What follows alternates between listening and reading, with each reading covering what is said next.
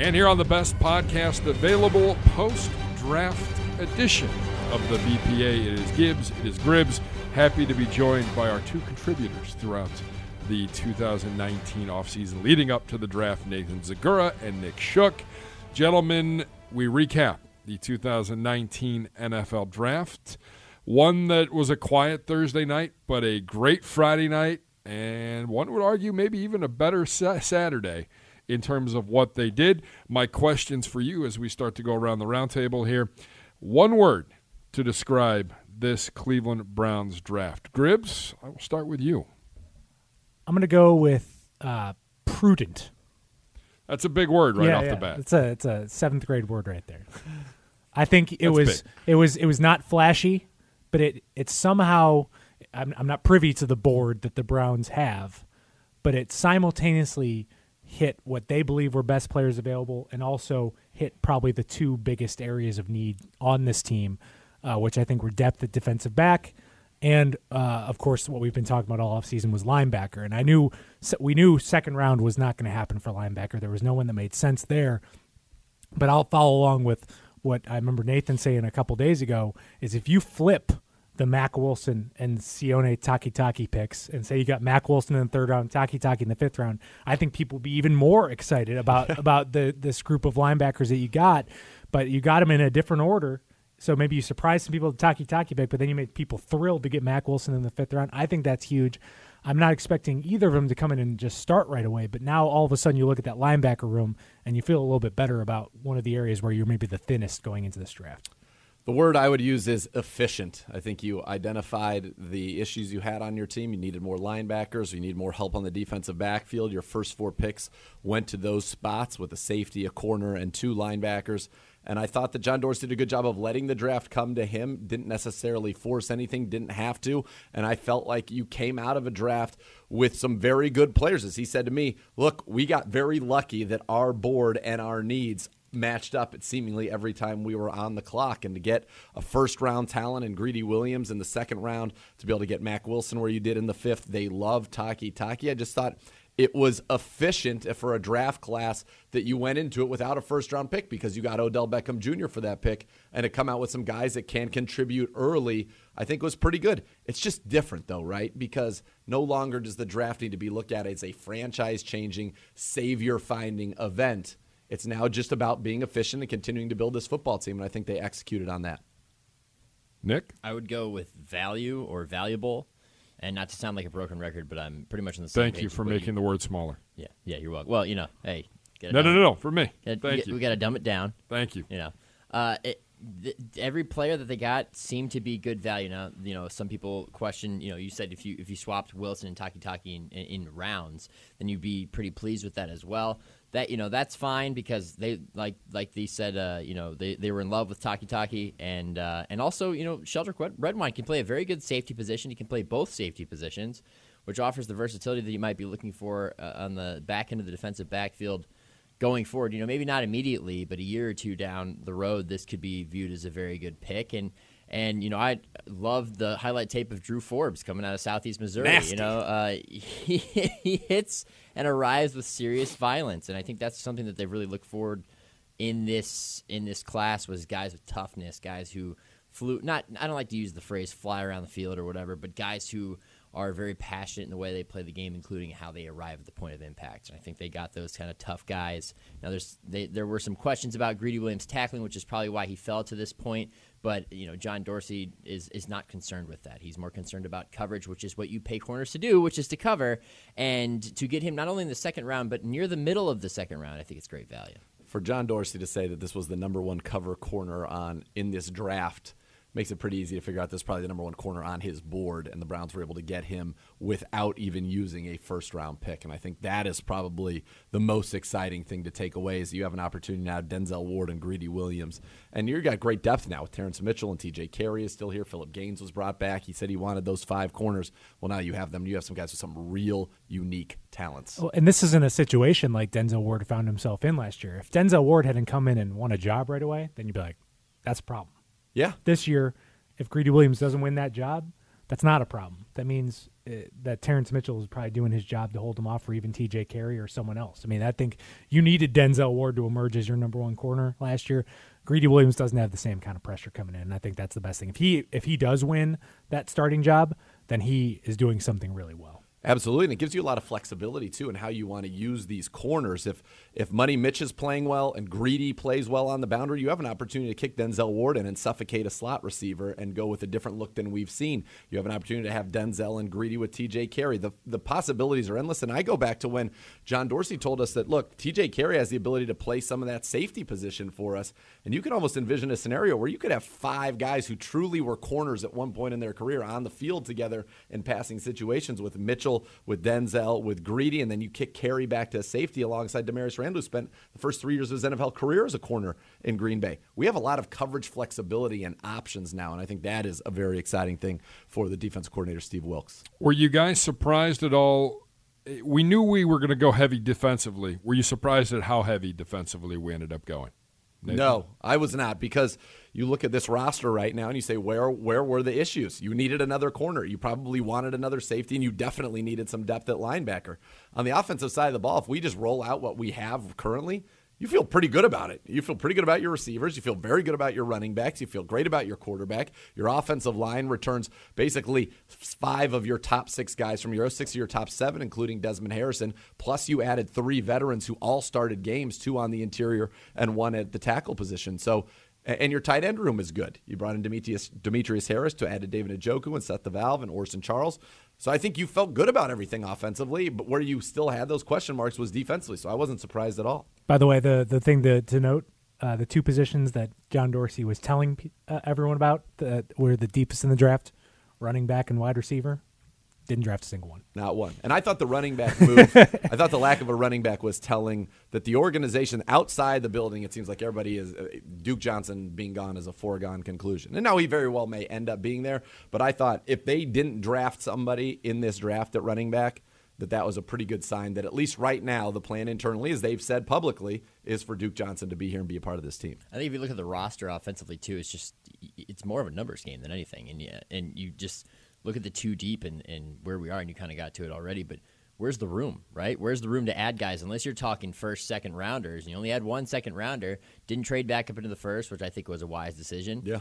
You know why? Yeah. Why burn a pick on a guy who might not even make the roster because there's just not a ton of room. And, and and, I think even on the offensive side of the ball, they they did what they needed to and added a, a versatile lineman who could play a multitude of positions and has a high upside, even though you know not a lot of people knew about him. They got him late. I mean, it's it's, it's a good, it's great, it's a and, solid class. And I'm not trying to say Dorsey was purposely trying to fool us into thinking he was going to draft a running back or wide receiver. I think the sweet spot for both those positions were at points in the draft where it would have really raised some eyebrows if he drafted a wide receiver. Like, yeah. I think the strength of that wide receiver class was in that second and third round.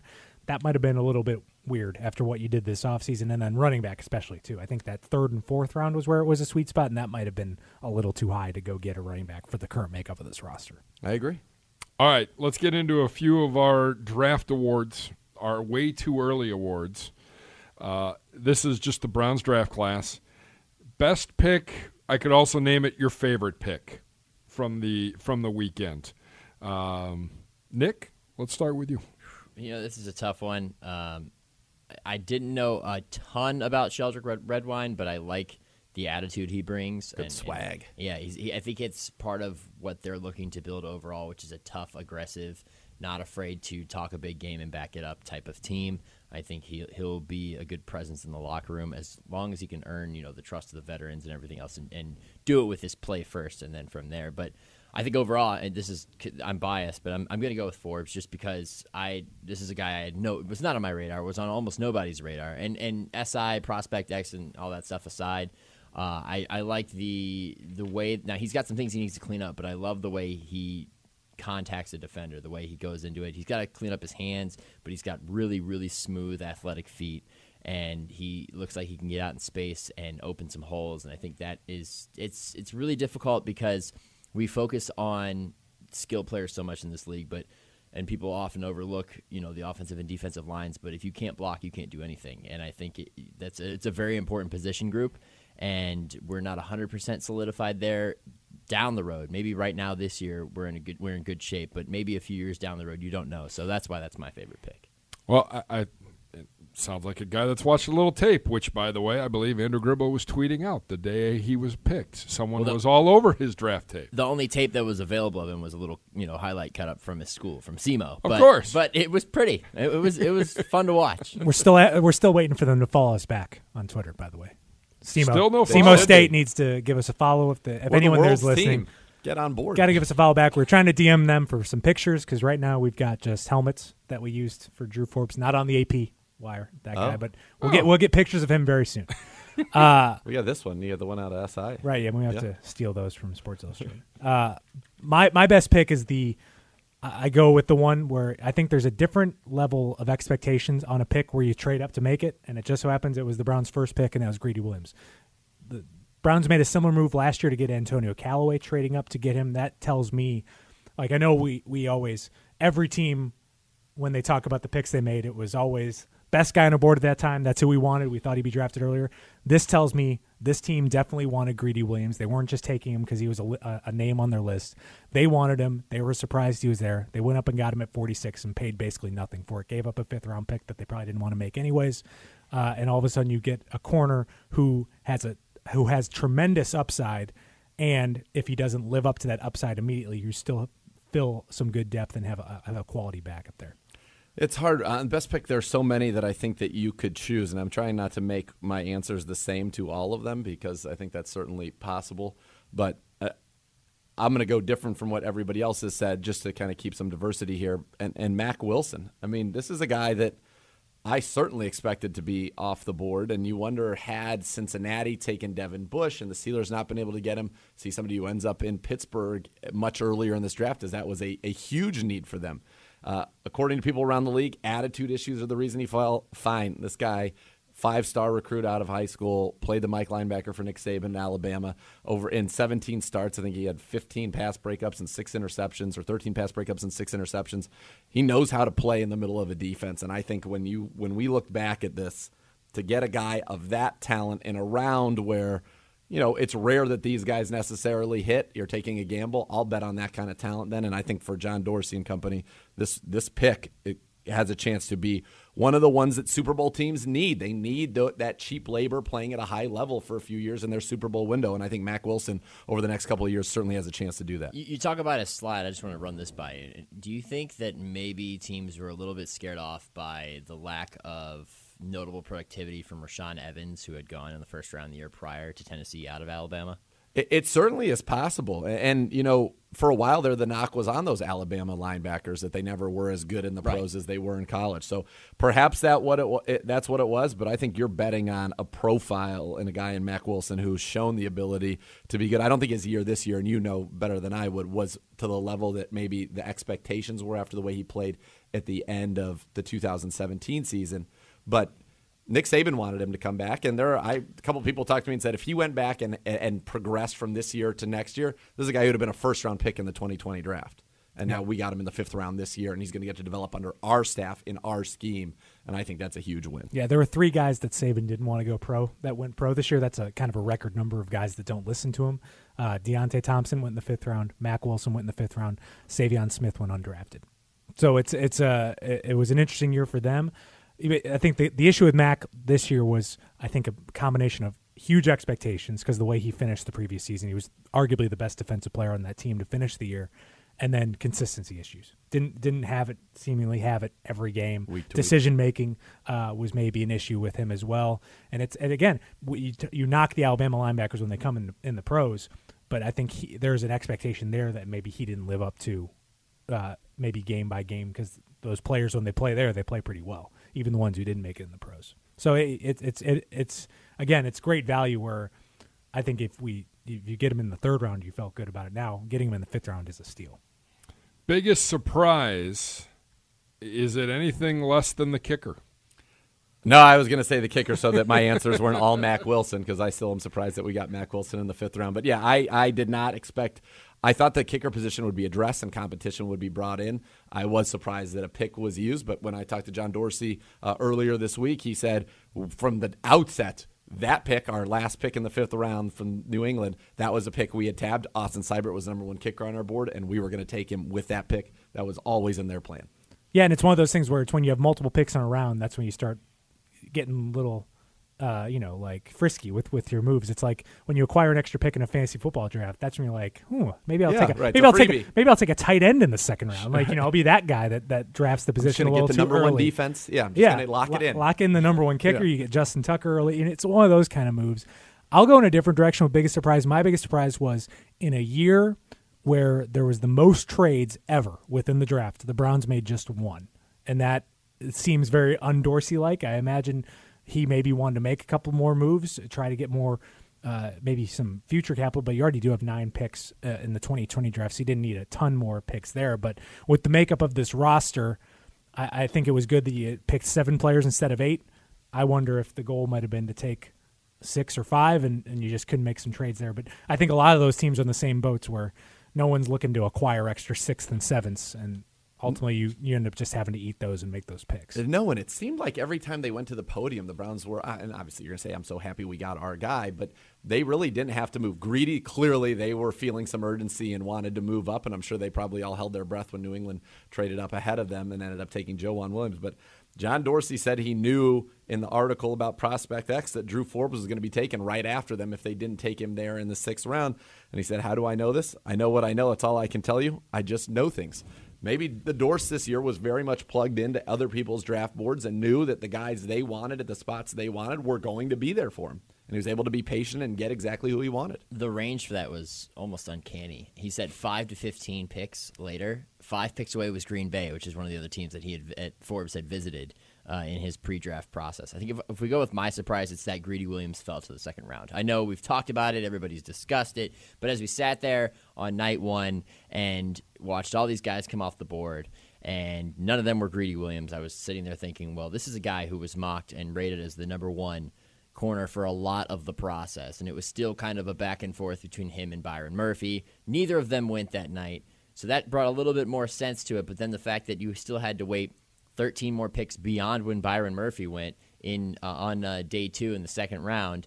I, I just it's it very much surprised me when we think about the premium that is placed on the cornerback position and in covering receivers right now and, and how it's such a pass happy league and I mean we're not that far away from talking about guys like Josh Norman and guys like Darrelle Revis you know these quote unquote shut down corners and if this is the best cover corner in the draft how is he in the second round so that that was my biggest surprise but hey I'm happy it worked out for us. Yeah, no question about that. Uh, taking a look at some of the other categories in terms of our draft awards, sleeper to watch. Anybody with one that really stands out? I mean, we all kind of know who these guys are, but is there one out there that could could be a guy that makes a little more noise come training camp than what we were expecting? I mean, I would say Mack Wilson, but I don't even think he's a sleeper. It's kind of just That's because he was picked in the fifth round. So I'll say Takitaki because I think he was the one name that all of us you heard that they drafted him, and I had never even heard of him prior to the show we did when Daniel Jeremiah came, and I said, "Give me some, you know, linebackers who you think could be interested." And he said, "Sione Takitaki," and went off on a little thing. Enjoyed obviously his name, but I, I think he's a sleeper to watch because he is going to bring a physicality, I think, to that linebacker room. Like Genard Avery has that, but Genard Avery is a hybrid rusher and is not a guy who's going to fly sideline to sideline, although he has made some great plays for us. But Takitaki has an opportunity to be that kind of guy. And I think that actually just a combination of Takitaki and Mack Wilson, I think they're going to push Joe Schobert and Christian Kirksey this year. And I think that will be interesting to watch how they develop and what that linebacker rotation actually ends up looking like. I'll go with uh, Sheldrick Redwine on this one because I think he's at the position where outside of Damarious Randall, I don't know if you're exactly married to anyone else at any of those positions. I know you signed Morgan Burnett to a pretty decent contract where you're going to expect him to make an impact, but I think there's a real opportunity where if he's really good, he's going to play. And I, I think that maybe on a day where, on a day three where probably the most attention, he probably, even though he was the first pick on day three, he might have gotten the least attention outside of Donnie Lewis because fifth round you get Mack Wilson, you get a kicker, and then you get prospect X. I mean, like so it's now like of the day three picks, we're not talking about the guy that was picked first, but I, I think he's at a position where there's some veterans in front of him, but none that you're gonna say we're not gonna play this guy because of this guy if he's if he is better. My, I'm I'm going back and forth right now mentally right now because I, I, I also kind of wanted to go Takitaki or Redwine. Those are the two defenders where they bring that attitude like we talked about, and especially Takitaki for a class where they're drafting guys who arrive with violence. He is one who comes flying at you. missile. Li- with you no got regard. little Eliot Wolf on the podium Friday night going, he's violent. And I'm like, oh. uh, Eliot okay. was fire. Eliot He was. loves him. Yeah, he was a big that's fan. his guy. He- that Wisconsin game he was at was pretty big. I mean, BYU stunned them, and they were like number six in the country. And Takitaki was one of the main reasons why they did it. Yeah, he was a star. Yeah. So th- that will leave an impression on you, just like how Mike Mayock and Gruden went to the national championship and came away with four players. So That's just- right. That's right. that, that can happen. Plus, Takitaki has the best draft call story, maybe ever. Yeah. I mean, it's just like it's only it's it's going to be legendary. He's only going to go up there. Got the call in the toilet. Now he's ready to go. hey, Took care of business. Take care of business. dropping a deuce, get drafted in the third round. Can't beat it. Can't beat it. Now, uh, so I say those two names, Yeah, right? Go ahead, Nick. Where are you going now? Yeah.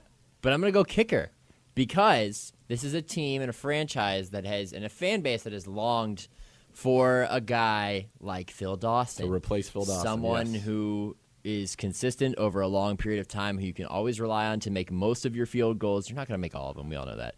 But especially in clutch situations and the, the, the front office making it clear that they're placing a priority on this position, which is, you know, guys are recycled all, all the time throughout the league.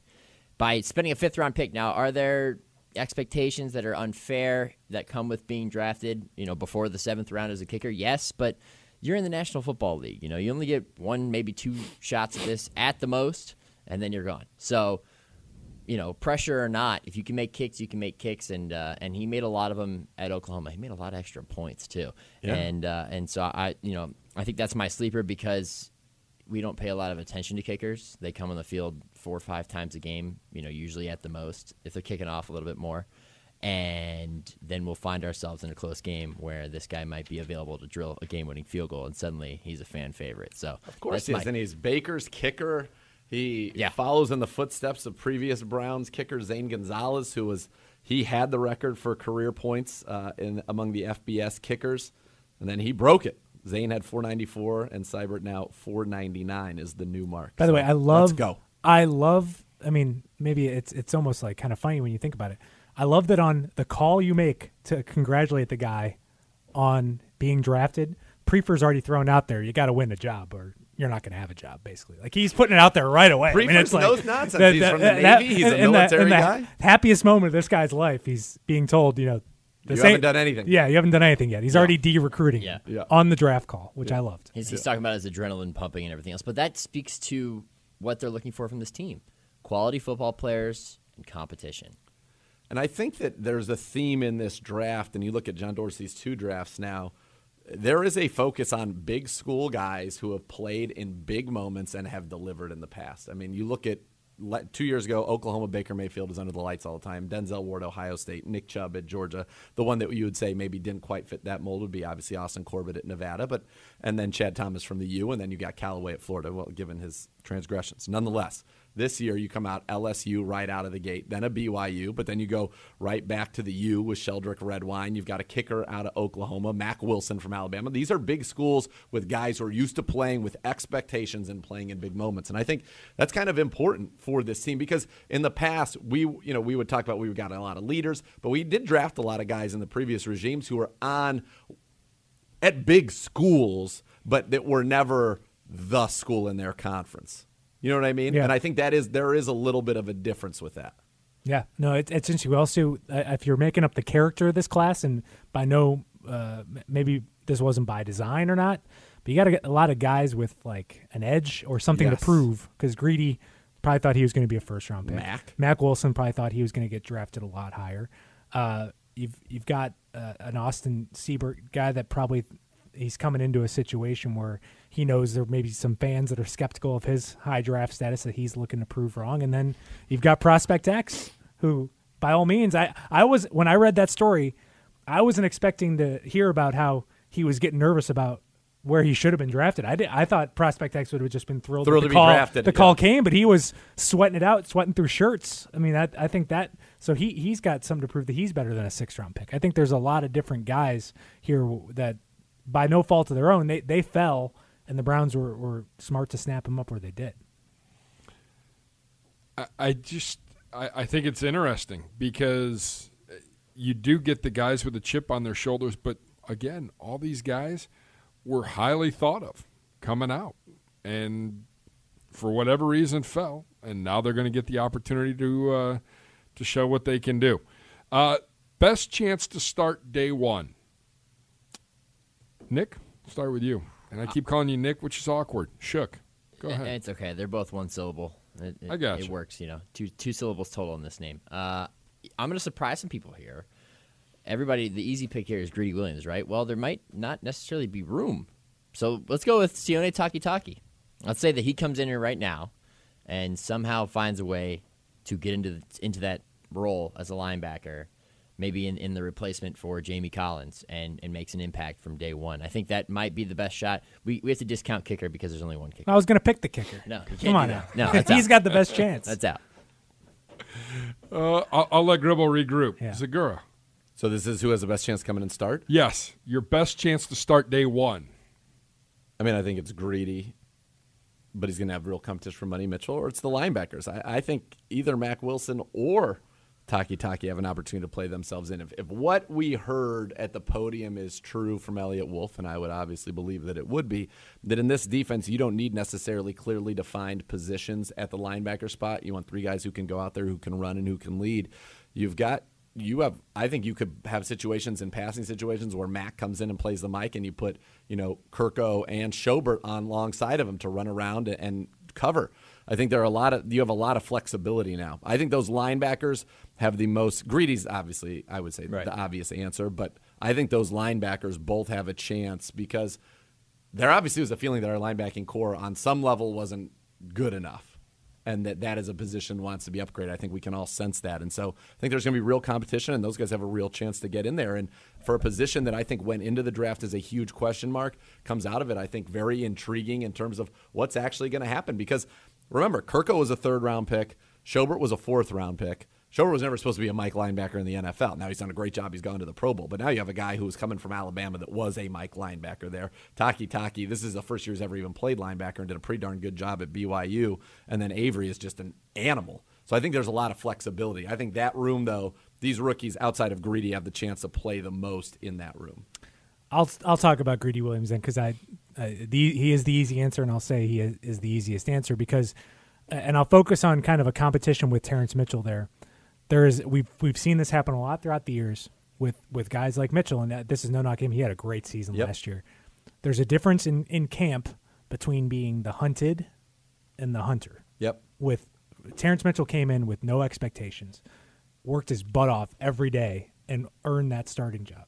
Now he's coming into a situation where he is by default the guy who is the starter. If how he responds will dictate whether or not he keeps that job. But I think Greedy Williams is going to come in trying to take that job from him, and we'll see who rises to the top of that challenge. I, I look back. I don't want to compare them, but we the, we saw uh, a, Jam- a Jamar Taylor one year be the be the hunter going after that starting job was great. Next year, uh, regressed a little bit. I hope I hope for the betterment of this defensive back group, I hope we see the same Terrance Mitchell because that Terrance Mitchell will be the starter. If if you play at the same level, if not better, you will be the starter. That because he he played even in the games, he was forcing turnovers, doing everything. He was playing at a high level. Yeah. and and that, that no matter how good Greedy Williams is, that Terrance Mitchell will not be beat in in a, in, a, in training camp at And, least. and I think it's really, in my mind, a three-way battle for two spots. Who's gonna who are gonna be the two corners on when we play a two-corner set, which is not gonna be all that often, but who are those two? And then who are the three when we are in our nickel, which is pretty much now your base defense in the NFL? Because if Terrance plays that well and Greedy plays that well, you have an opportunity. You can kick Denzel inside and all of a sudden be like lock everywhere if they all play to that level. So I think it's a battle between TJ Carrie, Money Mitch, and Greedy to kind of see how this all ultimately shakes up. And now, if we don't see Denzel going inside at all, then I think we know that that's not something that they have in their plans. But if you have two guys, because TJ's more of an inside guy, if you have two guys who can play the outside in addition to Denzel, it opens up a lot of flexibility to have Denzel say, which he did not do much last year, you're just going to follow wherever they go. So when you play Pittsburgh, if Juju's going to go slide into the slot, you're going to go cover him because I, I bet people don't remember this, or some uh, the people in this room do, but maybe listening don't. Last year in Week One, it got so bad they had Damarious Randall come play the slot, to cover Juju Smith Schuster. And he did a great job. And that's why, I mean, we just have so much flexibility now in what we're able to do in that defensive backfield. It's the beauty of it, right? I mean, That's what you want because now you can disguise who's going to drop to the single high and who's going to come down. And if Carrie has that flexibility, it just gives them a lot of options. Right, you talk about how you know the nickel is basically your base defense. Uh, It's somewhere over fifty percent on average Yeah. now in this league. So you know Dorsey talked about it a lot, which is you know you need those five corners, of those five defensive backs. You're going to see it a lot, and I think they're in a great situation now. And and Dorsey has a track record too of not necessarily forcing. He's not going to force these guys on the field. You look back last No. year, he had no problem with with Corbett. Year on the sidelines, it's going to do better. Now he's set up to to play good in year two. You go back to the Chiefs. Patrick Mahomes drafted him. Probably didn't think he was going to win that job the first year, but knew it was for the long term betterment of the franchise. Not saying this will happen with Greedy, but there could be a of a chance. yeah, it's if you have a good team. If Greedy can't get on the field, eh, it, there it means this, they probably still believe in him, but it could be set up for the long game as well. Yeah. All right, so let's take a look now. We've talked about our draft picks. We feel very good about our draft picks and our draft. Uh, the AFC North. Uh, while we would have liked everybody to take a step back, I feel like all three teams in our division had a nice little weekend as well. Is there a player that stood out? Is there some a move that stood out that one of those three teams made that just made you cringe a little bit when that man was taken? I'll give you two of them. Number one, the Steelers going up and getting Devin Bush, filling a massive need in, their defense that has been the void that's been created by the injury to Ryan Shazier. And I thought that was a great, great pick for them. For me, though, when you think about what the Ravens have to be on offense, I thought they did a very good job of drafting, getting Hollywood Brown speed, which can stretch the field horizontally as well as vertically. You then get him a big target in Miles Boykin, and then Justice Hill. I know he's a fourth rounder, but this guy out of Oklahoma State absolutely can fly, is another weapon. And you can just think of how the defense is going to react when they send Marquise Brown on the jet motion one way, and then you're running a read option off of that the other way back with Lamar Jackson and Justice Hill. They're going to try to create problems for people that way. And I thought they went in without really any kind of offensive identity. They left with some, and they added Jaylon Ferguson, who uh, Joe Thomas, I know, was sitting here like Jaylon Ferguson from what he'd seen from him on tape as an edge rusher out of Louisiana Tech in the third round. I thought they did a good job. I thought the Steelers, obviously, getting Devin Bush was big for them. Yeah, I uh, with the Ravens, it was it was clear Ozzie wasn't making the picks this year. It was a very un-Ravens like draft, and we can question their plan. I question their plan a lot with building around Lamar Jackson, but they are clearly all in with the plan. I mean, Yep. that's what that's the what they did with that. I thought the Bengals draft was interesting, and maybe it it, it had more of a like long term vision to it because I look they drafted a lot of guys, but there's maybe one and a half that's going to start this year for them out of all those picks they made. You, you drafted Jonah Williams; they're going to find a way for that guy to start either way. But if if Jonah Williams does start, which he's going to, one of your offensive linemen that's getting paid a good amount of money is not going to play. Which that it, I wonder. Yeah, it's it's a weird weird setup there. Drew Sample's a blocking tight end but he could maybe be a long term answer there. But they already got Uzomah and Eifert, uh, and then Jermaine Pratt might win a linebacker job. But then they drafted just a lot of guys that they can maybe build on for the future. I think they took a they took two running backs in the sixth round. They'll see maybe which one emerges as a potential long term answer or replacement for Giovani Bernard. You know, so it was an interesting draft that was built toward the future, but also kind of a reflection that we were, we and we were talking about this earlier that this is a team that I think they're chalking up last year's bad season to coaching and injuries. So they're they're ready to roll it back with the same group this year, and whether or not that works remains to be seen. But you know that's a team that could I, I'd have no problem predicting a first place finish in the AFC North or a last place, like because they could really go either way because they still have a lot of talent. Well, you said earlier when we were talking off the air, Nathan. I, I think they started four and one. Yeah. I mean, that's they were one of the top teams in the NFL. Forget the AFC. yeah, they they're not trying. They their draft made it clear they're not trying to overhaul anything for 2019. They're rolling back with their guys and, and seeing if a new voice guides them. And I think with the AFC North, is the margin's thin enough where that could easily work. Absolutely. And they have a talent. They have good talent on offense. AJ Green, Boyd, uh, Mixon. They've got good talent. The thing that jumped out to me about the Steelers getting Bush, they got Diontae Johnson. They've been a pretty good wide receiver drafting franchise for a while.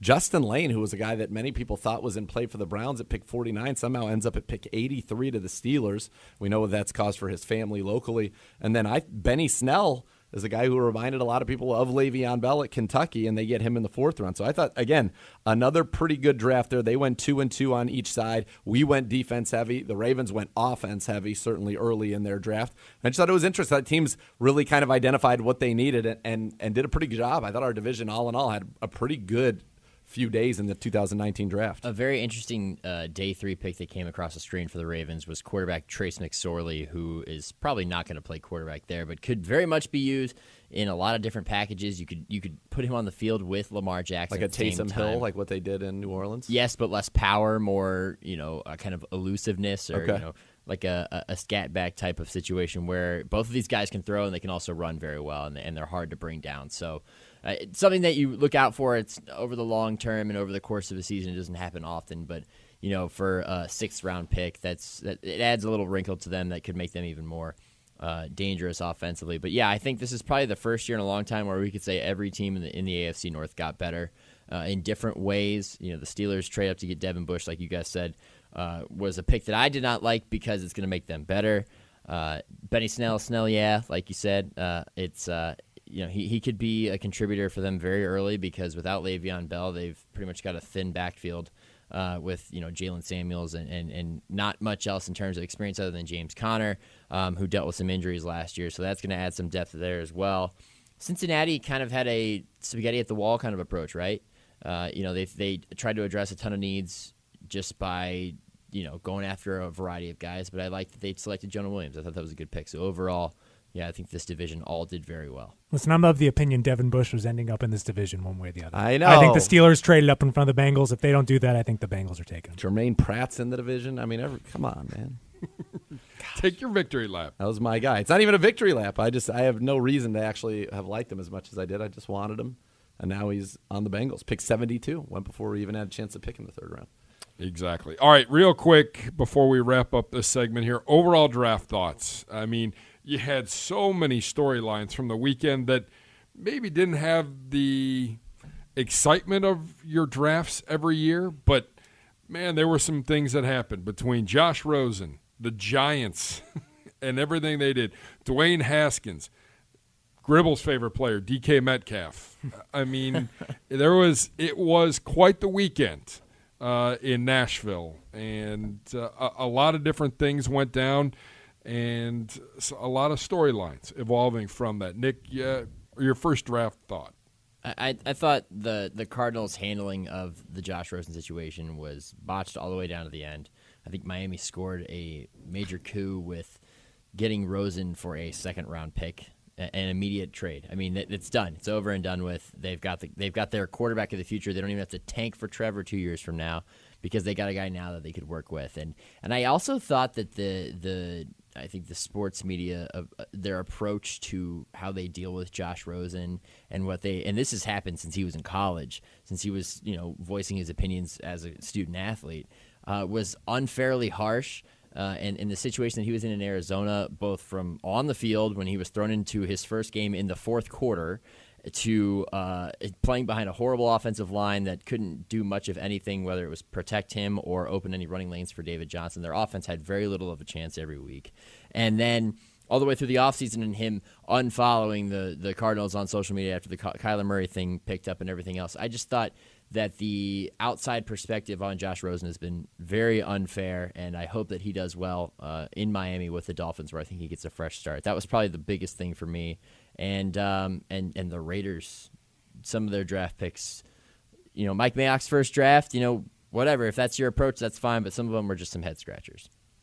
I, I thought the Cardinals draft, and this is not meant to be a total insult to the Browns 2016 class, but the Cardinals draft kind of reminded me of the Browns 2016 draft, where they just kept grabbing receivers to see which ones are playing out, and they're. Keyshawn. I think that they they were in the they were in the right headspace. Like, let's build the best possible offense for Cliff Kingsbury and and Kyler Murray. They didn't draft any offensive linemen. Like Which that's what huge that's what they problem. It's been need. the problem for years. That's what they needed, and that was they were in such a great spot. I mean, I, I like their Byron Murphy pick on on day two. That's a, a good corner that can help their defense. But uh, Kyler Murray's played behind a great offensive line all the way going back to high school. I that's that's your franchise right there. And if you can't protect him, I mean, then you, you, it doesn't matter how many wide receivers you have on the field. I mean, I, I didn't like. I would have liked to see Andy Isabella go somewhere else. I worry about him him thriving there. I just I just I the Cardinals have confused me since January. So I, I just I it just the, their draft re did, did that with with me as well, and I, I just I don't know. I, it was it was tough. The Cardinals vexed me. I am terribly vexed by what they've done. Basically, in a in a you know basically a year period, trading up to draft Josh Rosen and then basically giving him away for nothing. The Dolphins masterfully moving down in the second round to pick up a future second rounder in the move down, and then trade get him for a second round. So they basically gave up nothing and just got Josh Rosen out of their roster. I think that's fantastic. I never expected coming out of the draft weekend that I'd actually be a Josh Rosen fan or care about him in any meaningful way, but now I hope that he does do well, kind of in the face. So I thought he, the video he did was great, staying around for the Larry Fitzgerald. He handled everything perfectly. Game, MVPs of that, wins the home run derby. I thought he just he handled it all very well. So I hope that he does well. Obviously, except when he plays the Browns this year. This Um, changes the Dolphins' plan too a little bit. I would think. Totally. I mean, Yeah. they've got to feel great. They basically got a guy that most people in the NFL thought was a, an elite prospect. In fact, the team traded up to get him in the top 10 last year for nothing on their team for a team that's searching for a franchise quarterback. And I think it doesn't, because of what, the fact that they literally paid nothing for him, means that they're not wedded to him. They can continue to do what's best in their organization. He could end up being a guy who is on a team that has consecutive, you know, top whatever picks and picks a quarterback, which would be a bummer for him. But yeah, it's an interesting scenario. It does change that they're tanking, but I also think the tanking for a quarterback is such a difficult thing anyway. I think that in Miami, I don't know that that would work with their fans who have so many other options for entertainment in their lives down there. Uh, and I think it's it's a lot easier to say let's do it on paper than it is to do it in reality. And now all of a sudden, you have to feel like, hey, if Josh Rosen hits, we have all these assets we can put around him now. I think they're in a great. I think they did. I think they did a great job there. Were you surprised at how far Haskins fell? That the Redskins didn't need to move up like we all thought they might in the days leading up to the draft. No, because you kind of got the sense that he was not what maybe the media had projected him to be. It was not what the NFL thought of him. And then as soon as Ian Rapoport is trying to smokescreen for Mike Mayock in one of the most blatantly telegraphed moves in the history of draft day reporting that, oh, well, Haskins flying up Flying our up board. the board. If somebody needs to get him, you know, you're going to have to come up. I, I, it didn't surprise me at that point. I still am shocked, shocked that Daniel Jones went sixth overall. But if they're right, it's so what? He's worth the number one pick. Right. This is where uh, there's been a lot of Giants criticism, most of it fair. And I, I'm not in love with Daniel Jones as a quarterback prospect, but I we heard it a lot last year, so we should be the ones defending the Giants on this If one. he's your guy, he's if your he's guy. if he's the quarterback you want, I, I don't want to listen to the people saying you wait to 17. I don't. I, I know people are ripping the, them for the, for not grabbing him at 17 because he could have been there, but you can't take that risk if he's the only quarterback you want. You take him at six. I'm just happier that in our press conference afterwards that John Dorsey didn't say, "Well, I saw him for three series at the Senior Bowl and was smitten." Right, I'm yeah, glad that yeah. That wasn't what pushed us right, to but the decision. The, the, the, we, we, we, you shot down callers for months asking for They Saquon. Saquon at one, quarterback at four. That's nonsense. I, I'm, I've seen smart NFL analysts say that, and it just blows, Blows my mind. it- it's nonsense. You Well, take the quarterback. Not smart. Take the quarterback first. Yeah, I don't have an issue with spending your first pick on a quarterback. It's just the guy you took. Right. Yeah, that's fair. Eh, but if he's your guy and you believe it with conviction, you do. Just like last year, Baker Mayfield wasn't a consensus number one, but John Dorsey believed it. What I think is crazy, if I'm a Giants fan, what I would have the hardest time dealing with, and I'm sure, I'm great. I'm so happy Saquon Barkley was there, and what a great rookie year. But I'd want to go back in history and say to myself, so you mean I could have last year just taken Sam Darnold, and then taking Nick Chubb at the beginning of the second round? And all of a sudden, I have my quarterback and running back tandem for the future. So this year at number six, I could do whatever the heck I want. Now, you might not have been picking number six, but you could have been. And all of a sudden, you were saying, okay, I'm loaded up now. I've got my guy numbers. Now I have Josh Allen on this roster. I got the pass rusher. I have a quarterback. I have a running back. I have everything. And instead, you don't have any of that. Oh, and you don't have Odell Beckham Jr. either. You know what this sounds a lot like?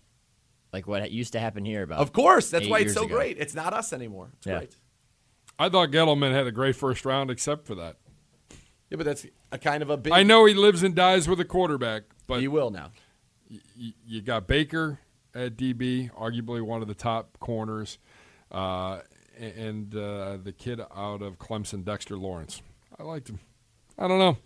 I know. You could do some mental I know- gymnastics with that Lawrence pick when you traded Snacks Harrison the year before for like a fifth rounder, and then just got And- a guy that can play the same. Ex- So you job. traded Snacks Harrison and Odell Beckham for a one and a five to use on a guy that is like a younger Snacks Harrison. If he, if he is even that good, I mean, Snacks Yeah. Harrison was very very good. The, the logic in the, what they're doing in, in New York just doesn't play out. And it will be interesting to see the teams that passed over Ed Oliver and oh. Josh Allen. How about if that comes back to bite them? I don't think Jacksonville ever went in the draft thinking in a billion years that they would be selecting Josh Allen. Do you? No. No. And Yeah. they're like, oh, well, okay. Well, he's here. Yeah, Let's we'll take him. Take him. Yeah. But I mean, if you think about it from the Giants' standpoint, you take Josh Allen at six, you've just replaced Olivier Vernon in your scheme, in your defense, and then you have an opportunity to go ahead. Although it's a different scheme. No, no, no, there, but that you- makes sense, yeah. You would literally replace the guy that you just sent out who's young and is considered to be a pretty elite prospect. And I think you would have been able, if you didn't do it at 17, move around and be able to get. I still think you could have got Daniel Jones, but same point, why risk it if that's your guy and they truly believe their intelligence? Although there are people today sh- shooting down their intelligence that two other teams would have for sure taken him. You never know. And for Gettleman, if they that's who their guy was, that was their guy.